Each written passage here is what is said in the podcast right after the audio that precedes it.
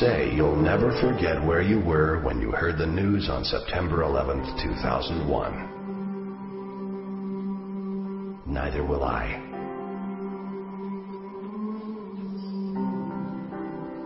I was on the 110th floor in a smoke filled room with a man who called his wife to say goodbye.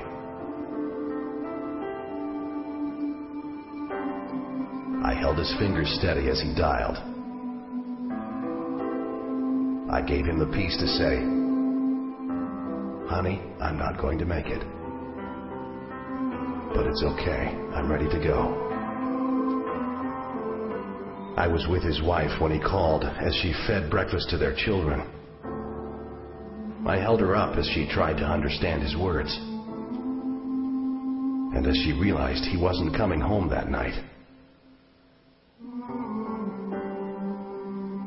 In the stairwell of the 23rd floor when a woman cried out to me for help.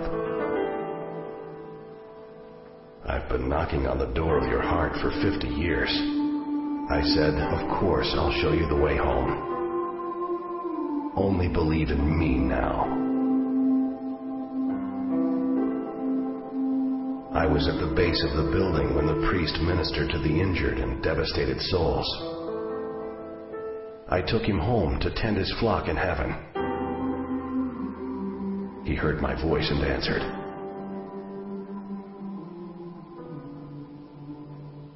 I was on all four of those planes. In every seat. With every prayer. I was with the crew as they were overtaken. I was in the very hearts of the believers there, comforting and assuring them that their faith has saved them. I was in Texas, Kansas, London, I was standing next to you when you heard the terrible news. Did you sense me? I want you to know that I saw every face. I knew every name, though not all know me.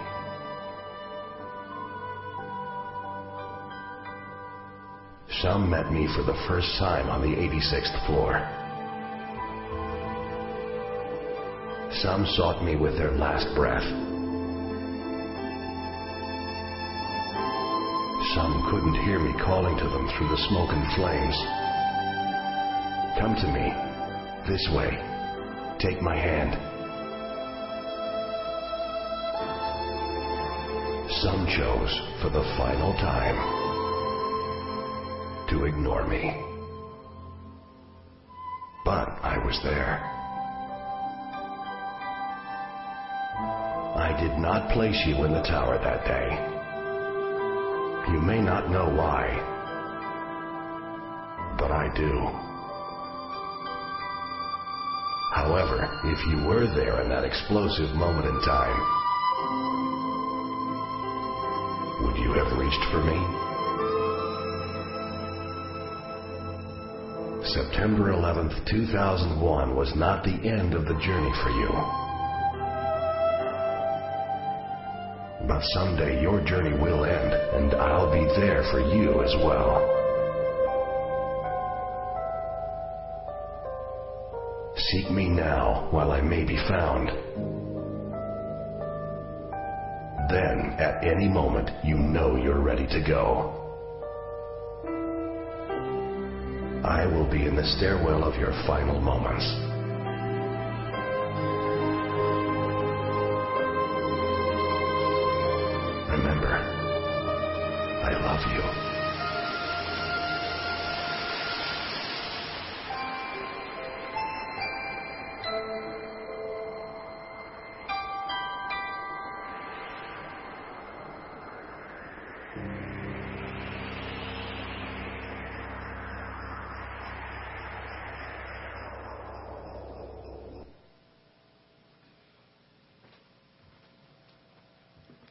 Let us pray.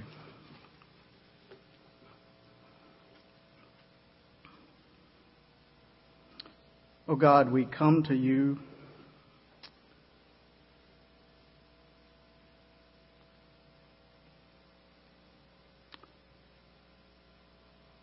On this September 11th,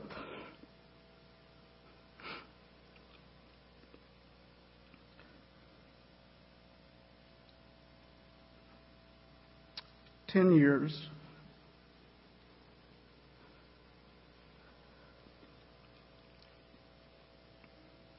after our nation was shaken by a terrible violence.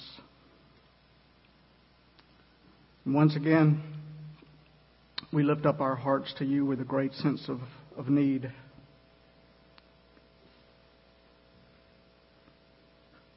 We need your strength, which is stronger than the forces of evil. We need your justice and mercy to overcome the troubles of our time and history. We need your wisdom to face the uncertainties of life. We need your goodness and love to overcome sin and hatred. And we need your forgiveness to save us from bitterness and hostility. We acknowledge that our emptiness doesn't begin to compare to the hollowness of those who, have, who were touched more directly through the unexpected and unfair loss of family members and friends and coworkers. We ache over the ongoing armed conflict that seems to be unending. We grieve over the the deaths of sons and daughters of our nation, as, as well as the casualties among our adversaries and our allies. We long for a stabilizing and civil, civilizing resolution so that our sons and daughters may return home safely. Today we pray for the leaders of our nation and our world to act and to react with wisdom and discernment that will diffuse conflict and advance the cause of peace. We continue to pray for all who have been injured and bereaved by the events of these 10 years. We continue to pray for our country, our leaders, our military personnel. We pray for ourselves and all others who search for understanding and assurance and and we pray for all peace loving people of every faith and every nation as we work together to seek solutions. We confess that during the past 10 years we have often reacted out of our fear and out of a need for retribution. Please forgive us for the times when we have retaliated instead of forgiven when we have stereotyped instead of discerned, and when we have judged instead of advocated. From this point on, help us to choose the paths that bring healing and restoration.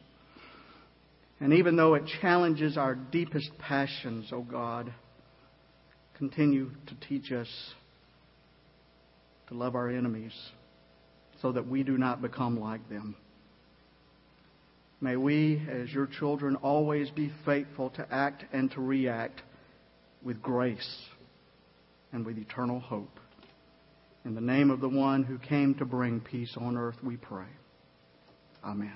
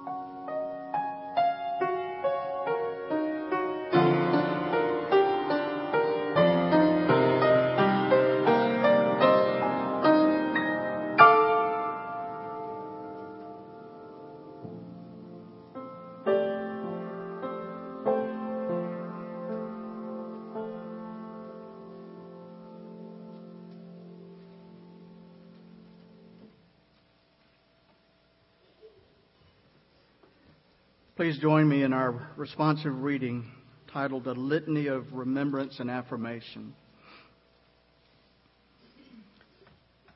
In horror and shock, we stood mute before you, O Lord.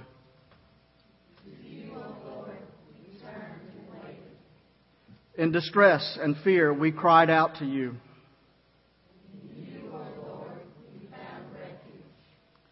In anger and confusion, we pointed fingers and placed blame, sometimes where blame was not merited.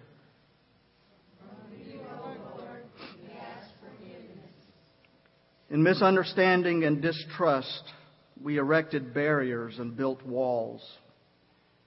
You, O Lord, we seek to build bridges to understand. In you, O Lord, we find everything we need.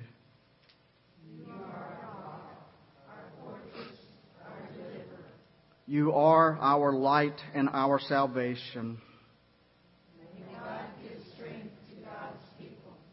May God bless God's people with peace. Lord, hear our prayer. Amen.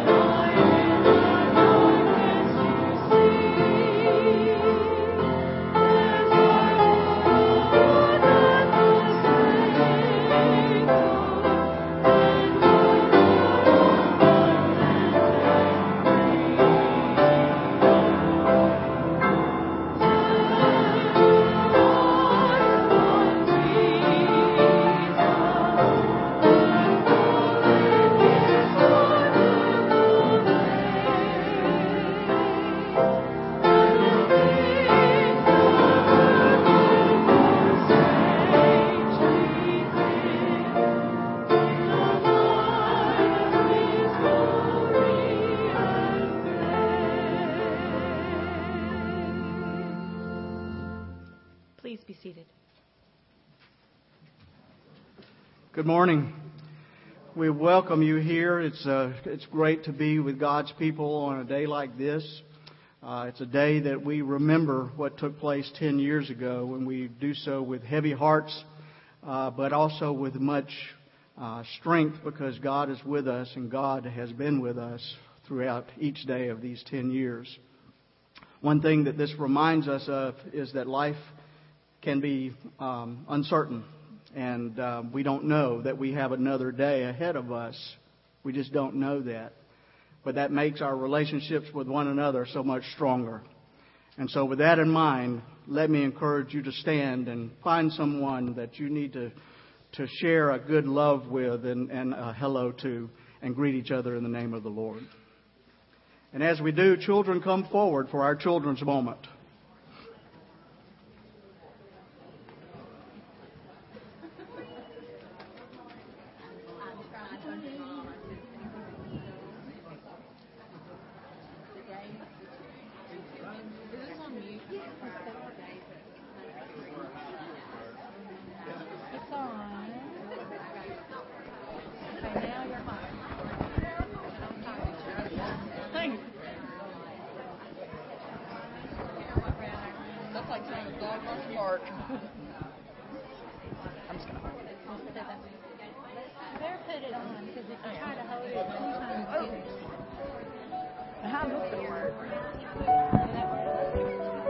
Come on, children.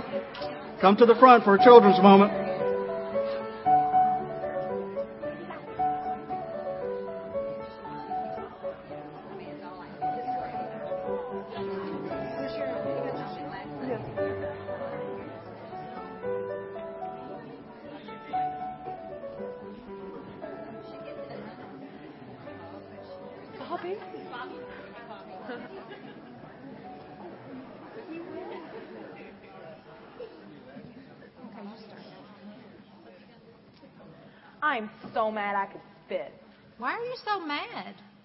Am I mad? I am mad. I'll tell you why. Why? Why what? Why are you mad? I'm mad because Billy Buffoon busted my big blue ball. Wow, that's quite a mouthful of bees. Mouthful of bees! Mouthful of bees! Call a doctor! Call 911! Call the paramedics! Somebody's getting stung by a mouthful of bees! I hope they keep their mouth closed. I don't want them getting out and singing me, Help! The bees are coming! Calm down. What's to be calm about when somebody has a mouthful of bees? Not a mouthful of bumblebees. A mouthful of wasps. They look a lot alike, but they hurt even worse. I'm out of here. Puppet, come back. It's okay. No way. I'm allergic to wasps. There are no wasps. Will you all please tell Puppet that there are no wasps or bumblebees? There are no wasps and bumblebees. But you said a mouthful of bees. I meant the letter B because you said Billy Buffoon busted your big blue ball. All these words start with B. Your sentence was a mouthful of the letter B. So there are no bees? Tell him, kids, no bees. No wasps? Tell him, no wasps. Nothing that'll sting me? Tell him, no stingers. Let's all tell Puppet it's safe to come out. It's safe to come out, Puppet.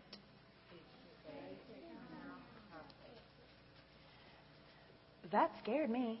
Phew. So, is Billy's real name Billy Buffoon? No, but he's a buffoon because that joker broke my big blue ball. And that makes you mad? Yeah, I'm not going to be friends with him anymore. I'm going to stay mad at him forever. Wait a minute now. Mad forever? Yeah, you got it. Forever. Longer than forever.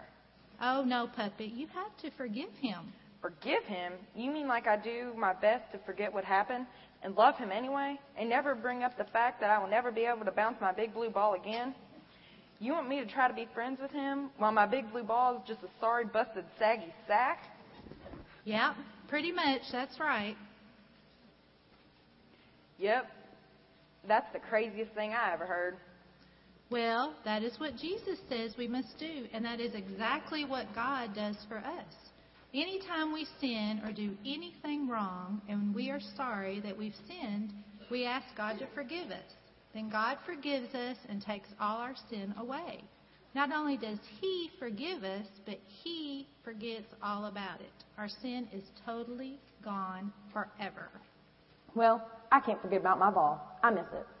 You might not be able to totally forget, but you can still do your best to treat Billy as if he never did that and still choose to love him and not be mad at him anymore. That sounds hard. Forgiveness can be hard sometimes, but it is something we have to do if we want God to forgive us. You mean if I don't forgive Billy, then God won't forgive me? That is what the Bible says in Matthew 18:35. So my heavenly Father also will do to you if each of you from his heart does not forgive his brother his trespasses. Wow. Then I better forgive Billy Buffoon. I mean, Billy. Yes, you better. If it is hard to forgive, then you can pray to God and He will help you. Would you like us to help you learn our Bible verse about forgiveness? I sure would. Okay, kids, I'm going to say the verse and then you all can repeat after me, okay? Okay, let's go. Colossians 3:13 Colossians 3:13 Bear with each other. Bear. Ah, there's a bear now. Maybe all them bees talked. The bear came here, thinking there was honey. Oh boy, I don't want to face a bear, especially when he finds out there is no honey. No, no, puppet. Let's stay focused. But you said bear. I said bear with each other. That means to put up with each other. Get along with each other. God wants us to accept one another. Okay, phew. That's been a scary lesson. Let's start over. I'm ready now. Colossians 3:13. Okay, okay, kids, please help Puppet by repeating after me. He needs all the help he can get to, today. Colossians 3:13. Colossians 3:13. Bear with each other Bear with each other and forgive whatever grievances you may have against one another. And forgive whatever grievances you may have against one another. And grievances, um, grievances are complaints or arguments we have with somebody. So let's say that part again. And forgive whatever grievances we may have against one another. And forgive whatever grievances you may have against one another. Forgive as the Lord forgave you. Forgive as the Lord forgave you. That is a great verse, that Colossians 3:13. Bear with each other and forgive whatever grievances you may have against one another. Forgive as the Lord forgave you. I'm going to bear with Billy and forgive him. I got to run. I don't want to miss him. Bye bye. Bye, puppet. Bye, puppet. Okay, I'm going to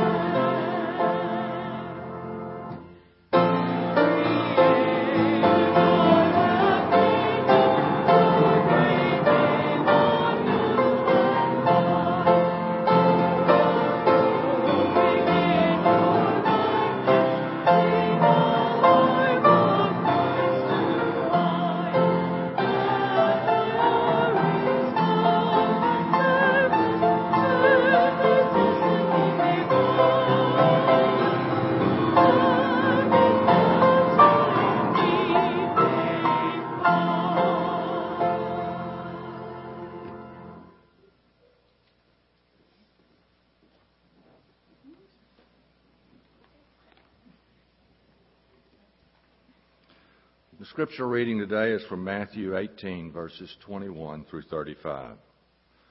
Then Peter came and said to him, Lord, if someone continues to wrong me, how often should I forgive? As many as seven times? Jesus said to him, Not seven times, but I tell you, seventy times seven.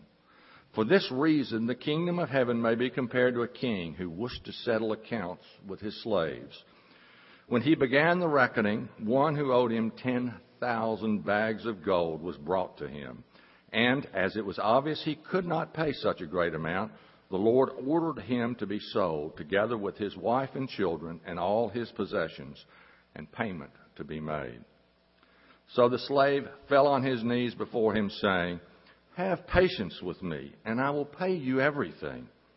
And out of pity for him and his hopeless situation, the Lord of that slave released him and gave, forgave him the debt. But that same slave, as he went out, came upon one of his fellow slaves who owed him only 100 silver coins. And seizing him by the throat, he said, Pay what you owe. Then his fellow slave fell down and pleaded with him, Have patience with me, and I will pay you. But the first slave refused and had his fellow slave thrown into prison until he would pay the debt. When his fellow slaves saw what had happened, they were greatly distressed, and they went and reported to their Lord all that had taken place. Then his Lord summoned the first slave and said to him, You wicked slave, I forgave you all that debt because you pleaded with me. Should you not have mercy on your fellow slave as I had mercy on you? And in his anger, his Lord handed him over to be tortured until he would pay his entire debt. So my heavenly Father will also do to every one of you if you do not forgive your brother or your sister from your heart. Let us pray.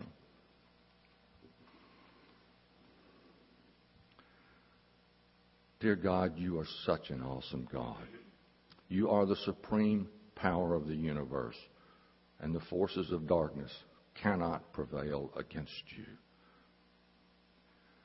Dear God, we thank you so much for the wonderful gift of grace and the gift of forgiveness that you give every day to us.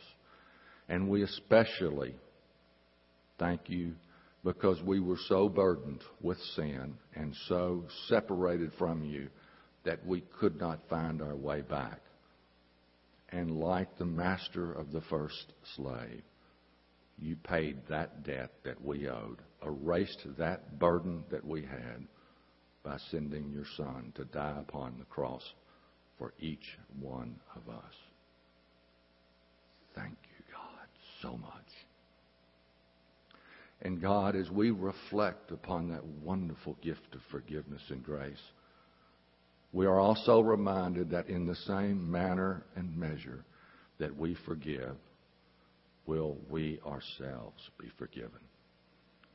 So if we harbor hate, if we harbor bitterness, if we harbor a sense of never forgiving, so will it be when we appear before you. And so, God, help us to forgive. Help us to remember the wonderful grace you have bestowed upon us as we meet the people that we come to in this world. And dear God, on this day, 10 days after the horrible, horrible event that occurred in our nation, we are also thankful for the heroism, the valor of those responders who risked their lives to save fellow human beings. It humbles us and calls us to do great things like they did. And dear God, as we remember those events, we also remember that regardless of what we think, there is evil in this world that works actively to do evil things. Help us to remember that there will always be evil in this world, and it is only until every person hears your message and internalizes it in their hearts and their soul will evil things cease to occur. So help us to redouble our efforts to do what you would have us to do under the Great Commission and communicate your saving gospel to each and every person in this world. So then we can have peace, serenity, and indeed heaven on earth. In Jesus' name we pray.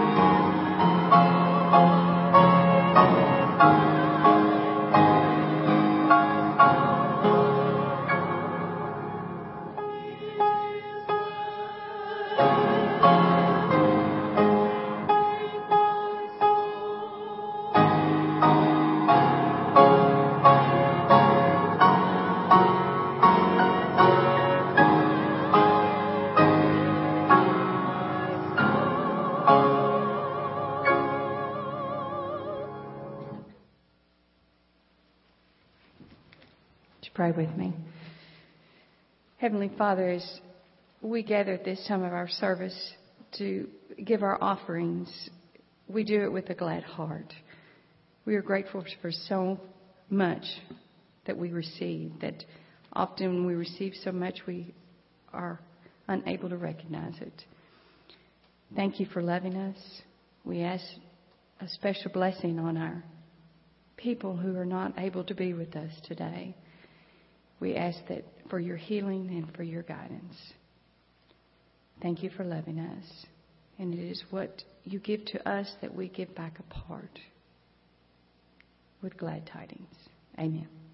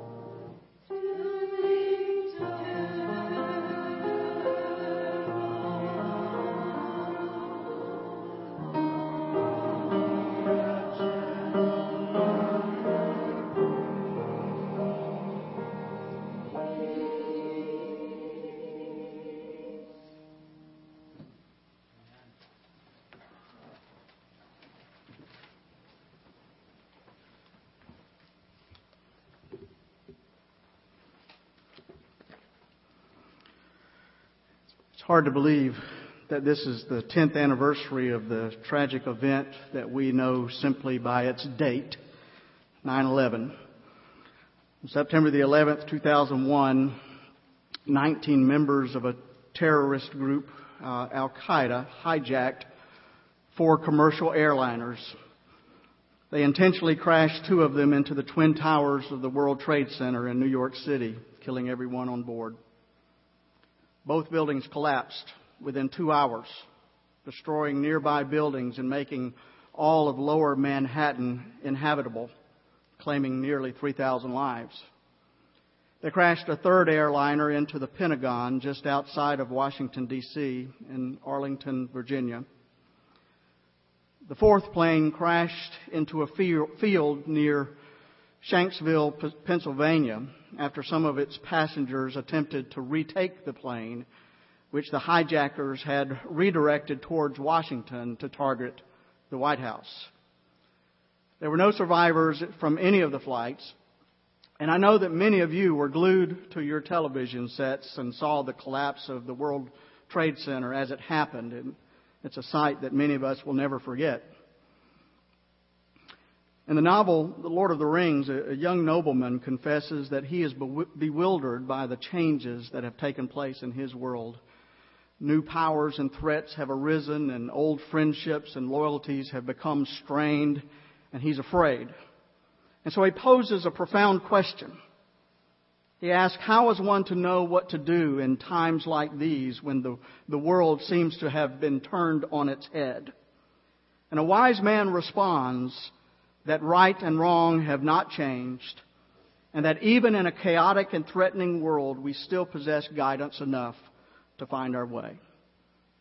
We take comfort in that today, and we turn to Christ to show us the way. Now, we may think of terrorism as a fairly modern day phenomenon, but it is not. It is a tactic that has been used almost since the very beginning of time. Jesus was well acquainted with terrorism. The Roman Empire practiced state sponsored terrorism from time to time. King Herod of Israel ordered the deaths of tiny babies in order to protect his position of power. Rome responded to rebellion by crucifying thousands of people in Galilee, and first century Jewish insurgents sometimes assassinated those who collaborated with the Romans. Jewish zealots would sometimes quietly slip a dagger into the belly of a Roman soldier as they passed on a crowded street. So you see, Jesus knew what it meant to teach and to preach and to minister in an age when terror was all around him. So we cannot say that things are different now. They are not. The methods may have changed, but the spirit and the outcome are the same. Hatred prevails and death ensues. But as we commemorate this 10th, 10th anniversary of the terrorist attack on our country, we recognize that this is a difficult day for all of us. But I think that September 11th is a particularly difficult day for Christians. And the reason I say that is that an event like this calls into question all of the, the hard questions that we as Christians have about evil and how to respond to it. It evokes within us an almost palpable anger and, and hatred for those who have perpetuated an event like this. And, and Jesus understands that. Jesus knows how we feel when we are attacked, either as a nation or personally. Jesus knows the feelings of shock and sadness and anger and, and desire for revenge that wells up within us. It's the most natural thing in the world. And, and at a time like this, it's, it's natural for us to circle the wagons in an effort to protect ourselves and those who we love our family, our clan, our tribe, our faith, our community. And in the process, sometimes we ignore or even despise the rest of the world. That's natural thinking. That's human nature. But my friends, it is not God thinking because God's people are all people. And that's why today is so hard for Christians. I read somewhere that among many tribal peoples, the word for human being is also the word that they use for the name of their tribe. And what that means is that the members of a different tribe are by definition not human.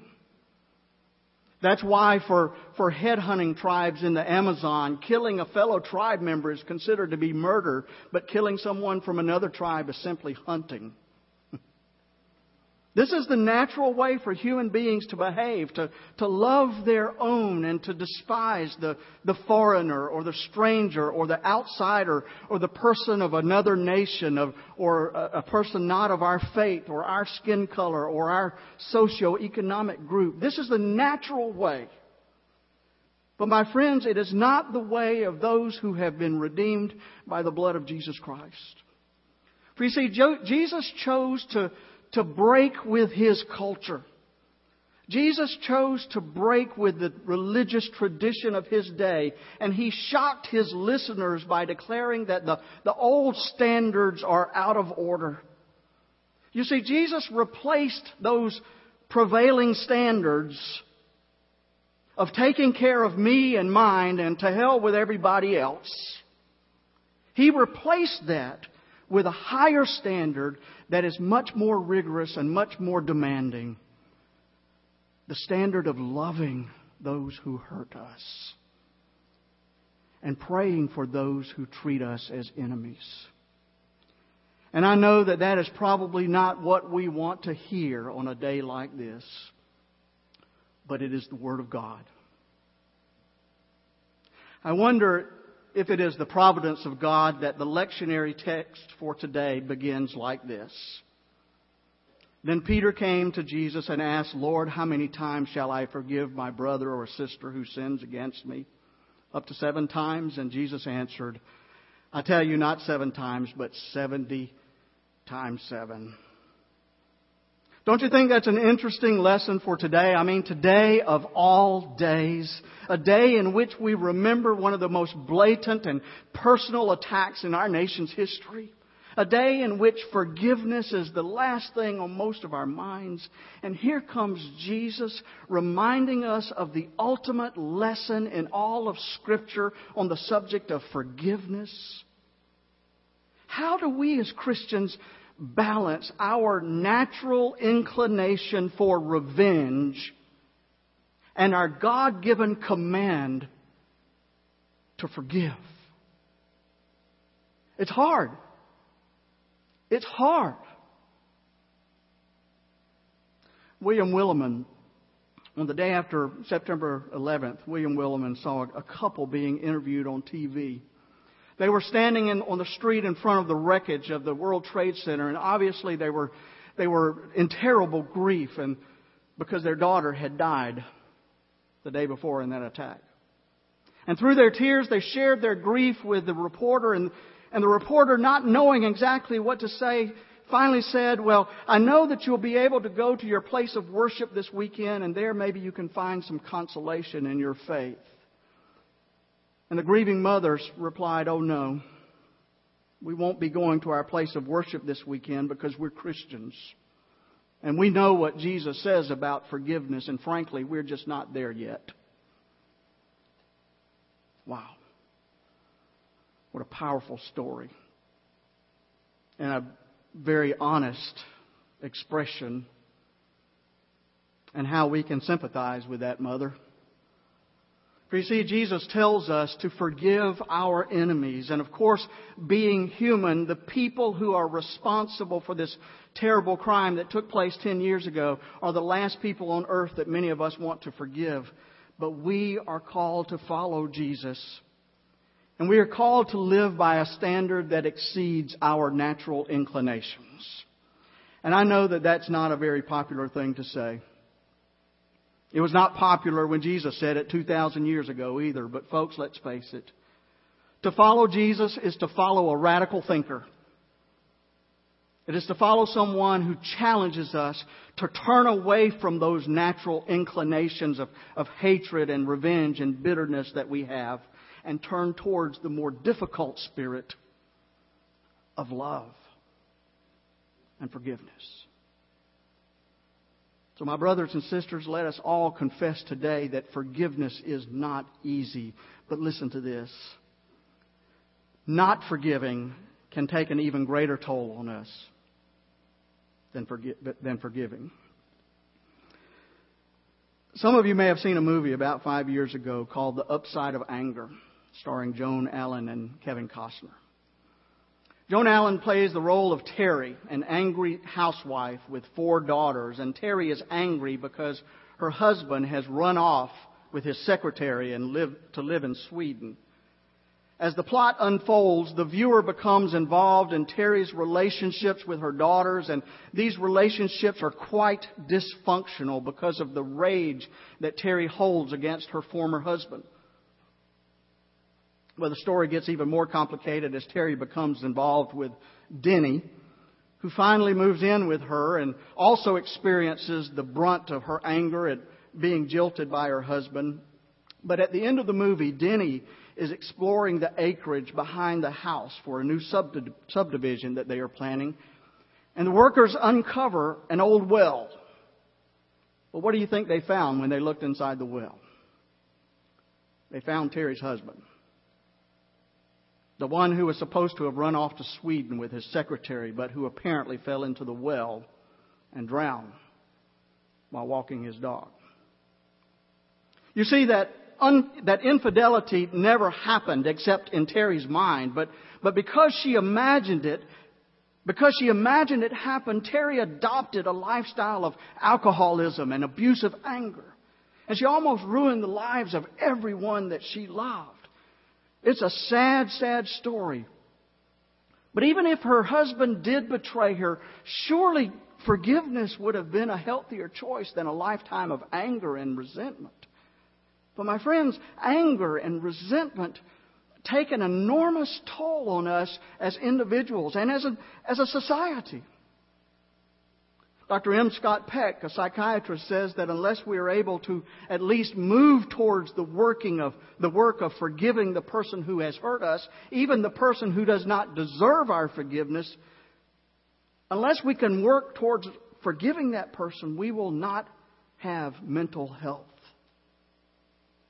So you see, not forgiving can take an even greater toll on us than forgiving ever could.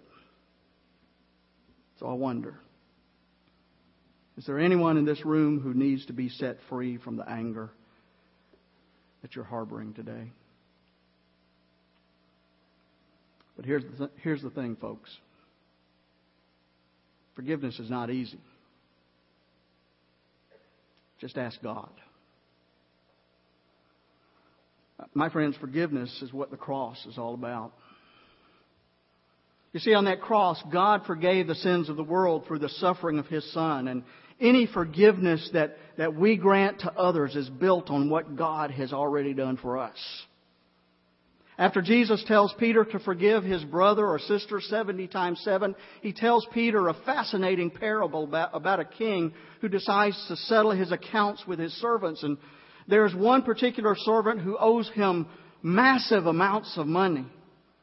But since this servant was not able to repay the money, the king orders that the servant be sold and all of his, his family and his uh, belongings. But the man pleads with the king, Be patient with me and I will repay everything.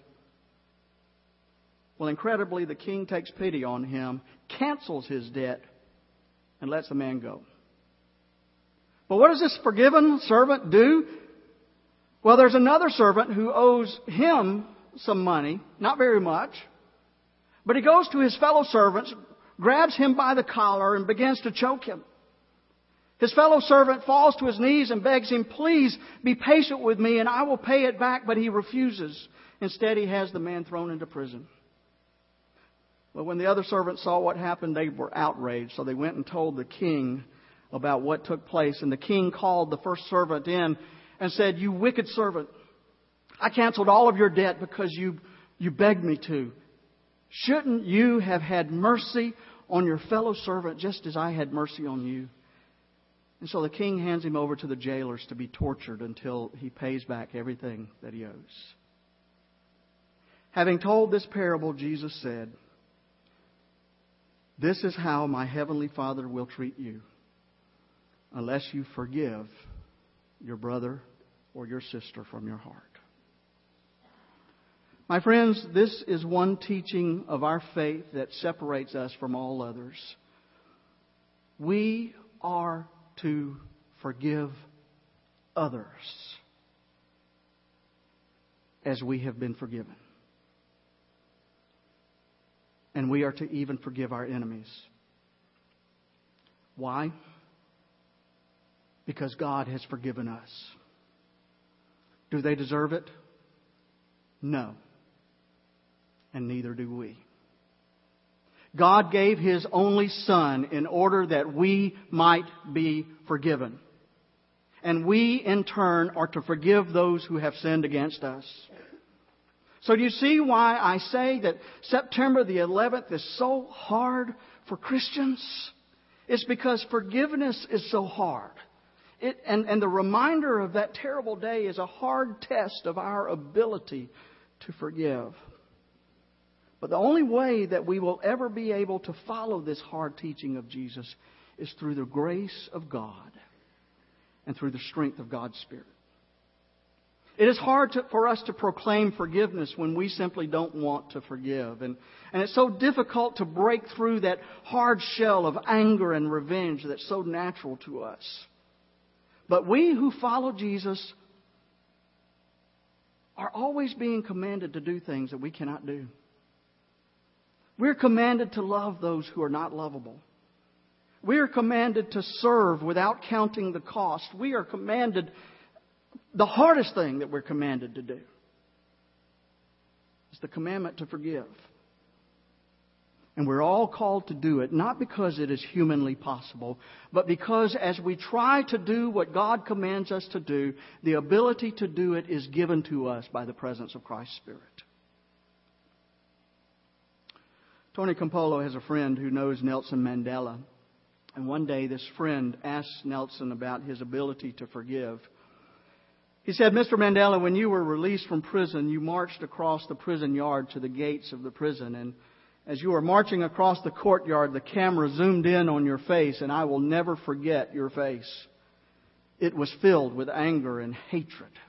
I have never seen so much anger and so much hatred written on, a, on one man's face, but, but that's not the Nelson Mandela that I know. How do you explain that? And so Mandela said, It's interesting that you should say that because as I left that prison and marched across the courtyard, I was thinking to myself, they're letting me go. But everything that was important to me has been taken away. My cause is dead. He did not know that it was not dead at all. He had been kept in solitary confinement for 27 years, but he thought, My cause is dead. My wife has been taken from me. Most of my friends have been put to death. Everything and everybody that means anything to me have been taken away. It's all gone, and I hated them for it. But then I remembered what Jesus said about forgiveness, and God spoke to me and said, Nelson, for 27 years, you were their prisoner, but you were always a free man. Do not let them turn you into a free man only to make you their prisoner. And I realized the importance of forgiveness. He's right, of course. We must forgive, not only because of what anger and resentment will do to us, but because forgiveness comes from the heart of God. And we as Christians are connected to that heart. Do you remember the young man at the beginning of the sermon? His question is our question. How are we to know what to do in times like these when the world seems to have been turned on its head? Well, for those of us who are Christians, the answer is this seek and follow the way of Jesus, knowing that the path is hard, but that Jesus walks with you and will give you the strength to do the impossible. How many times am I to forgive a brother or sister who sins against me? Up to seven times? No, I tell you, 70 times seven. There is no limit to forgiveness. Amen. We're going to share together the ordinance of the Lord's Supper now. Um, all are welcome. All are encouraged because Christ turns no one away from his table. And so we encourage all of you to participate in the Lord's Supper today as we share this time together. We have the bread and the cup here in front, and we will ask you to come forward down the middle aisle to receive the bread and the cup, uh, beginning at the back and then moving to the sides and returning to your seat along the side. If you would prefer to take the traditional method, then you can stay seated where you are, and we will have deacons at each row to, to serve you at your seat. And as you do, go ahead and, and eat the bread and, and drink the cup. Um, before we do that, though, I'll ask our deacons to come ahead and, and take their positions and prepare for the Lord's Supper. But before we um, before we observe the Lord's Supper, we're going to watch a short video and this was a um, an interview that I saw just a couple of days ago on CNN. It's an interview uh, of Debbie Borza, who is the mother of a young lady, a young college student, the youngest person to die on the plane that crashed near Shanksville, Pennsylvania. And Debbie is a remarkable person. If anybody in the world has a reason to be angry and resentful and bitter, it is her but she has not allowed that to happen in her life. She has um, turned a terrible thing into something positive, and she advocates now for the remembrance of what took place and a memorial uh, there at Shanksville. And she has given her anger over to God. And I think she's a great example for all of us. And so let us let us watch this video for just a few moments.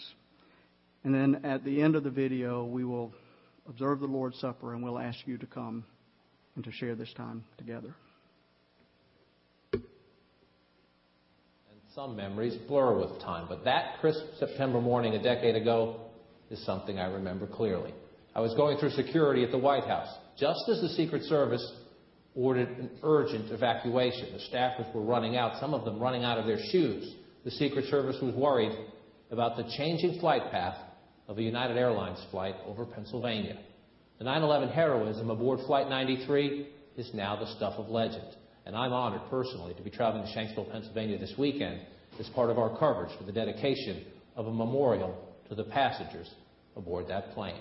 One of them, the youngest of them, was 20 year old Deora Bodley on her way back to college in California. Her mother, Debbie Borza, not angry, but passionate now and passionately active in the Shanksville Memorial effort. Deora was a standby passenger on Flight 93.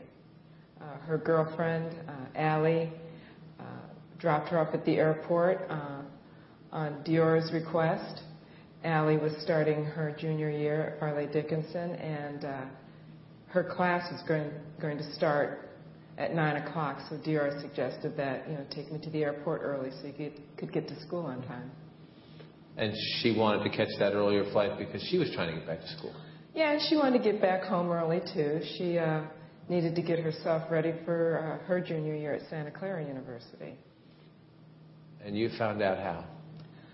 Well, I received a phone call from her boyfriend's mother at 7:10 Pacific, but I really didn't want to believe, you know, believe her at the time, and I apologized I wasn't calling her a liar. I didn't want to believe her. And then Allie called me at around 9 o'clock Pacific with big concerns that Deora was on Flight 93. But it wasn't until 12:20 Pacific time that I received my call from Sharon DeWitt from United Airlines. I was at Stella Maris, the Catholic church across the street from where I worked. It is the, it is remarkable that you have funneled your energy into the memories and the preservation and the memorial, uh, not into anger and resentment and retribution. Um, it has to be difficult. You're a human being. Mm-hmm. You have to have anger. Yes. Um, mm-hmm. Especially in those early days, you had to have pretty virulent anger. How did you deal with it? Well, the anger um, lasted for a, a, couple of hours, and then I was on the phone with uh, the president of Santa Clara University, Father Locatelli and it was with his assistance that I ended up turning my anger over to God and uh, pretty much let Him take care of that side, that aspect of of my life, and uh, so I could get on with things that were far more important. If I were to uh, think of a way to fill the void that I have, I'd much rather fill it with making a difference in the world than being angry.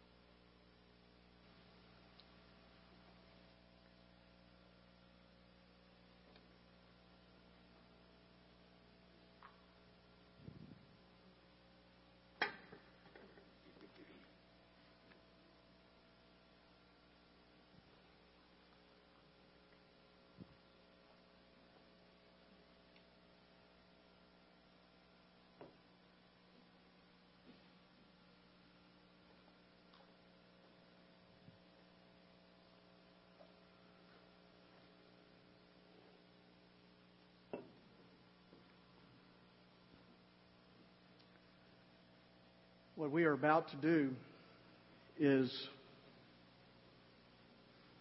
a service of remembrance.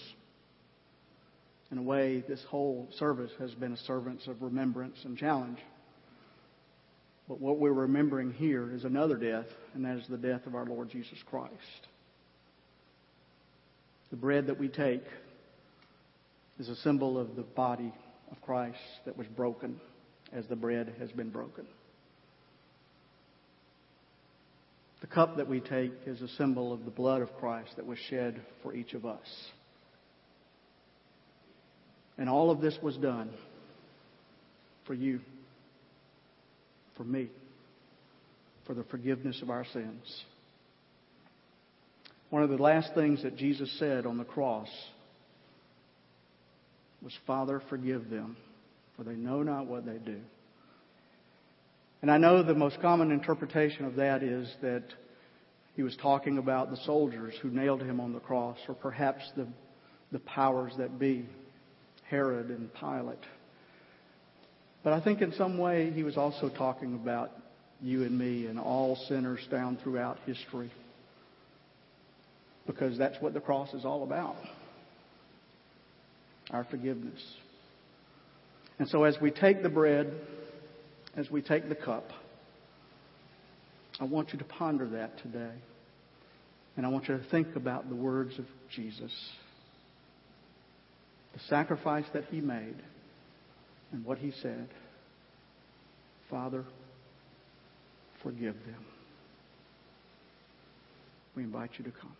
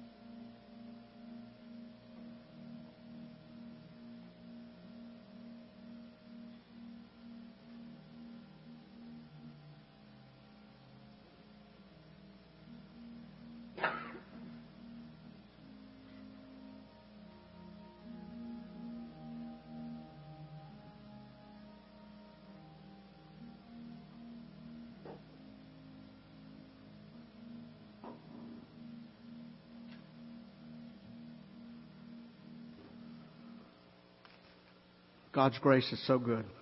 Amen. We're going to sing a hymn of invitation, number 615, titled Forgiven. If there's someone who needs to make a commitment to Christ today, we invite you to do that. If there's someone who would like to unite with this church today, we invite you to do that.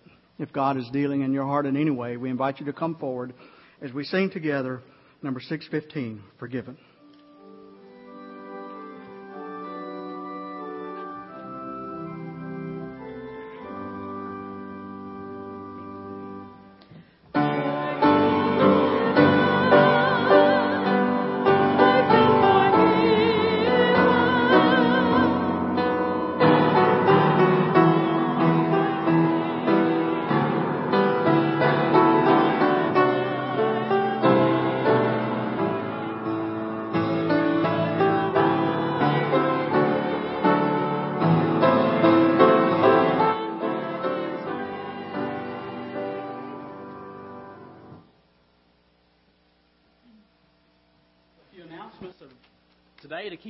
Keep us plugged in this week.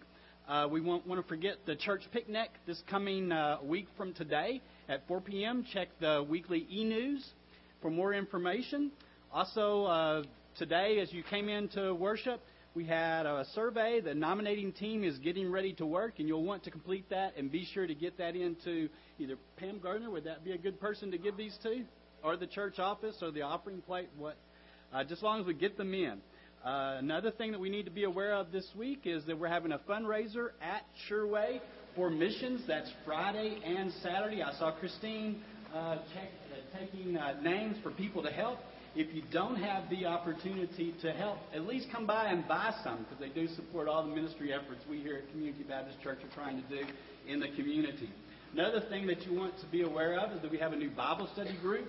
Jika has started a new Bible study group right over here in this room, and she's carrying on what a, a tradition I always have said about the Allen family. They can say a lot of words in a very short period of time that make a lot of meaning. So you will want, if you're not plugged into a Bible study group here at uh, Community Baptist, you'll want to participate in that. It starts at 9:45. Joy lunch this Tuesday. Thank you, Pam as we came this morning to remember to forgive, thank you for being here. Tim? We ask that you continue to heal the wound of our nation, that you would continue to comfort and sustain the fam- families who still suffer their losses. Forgive us, O God, when we give in to hatred and when we nurse our grievances. Make us your ministers of reconciliation. Make us instruments not of hate, but of your peace. Make us builders, not destroyers, and healers, not avengers. We give thanks for the shining spirit of courage and, and self giving love that emerged from 9 11. With such models of heroism before us, let us renew our commitment to work for mercy and kindness for people all over the world. Help us to identify for ourselves those sources of light that cannot be shaken by terror. May we find in you an unshakable place to stand. Keep our hearts tender, O God, and, and our minds alert to the needs around us. And may we all seek out and find the works of love that we can do for you. Through Christ we pray.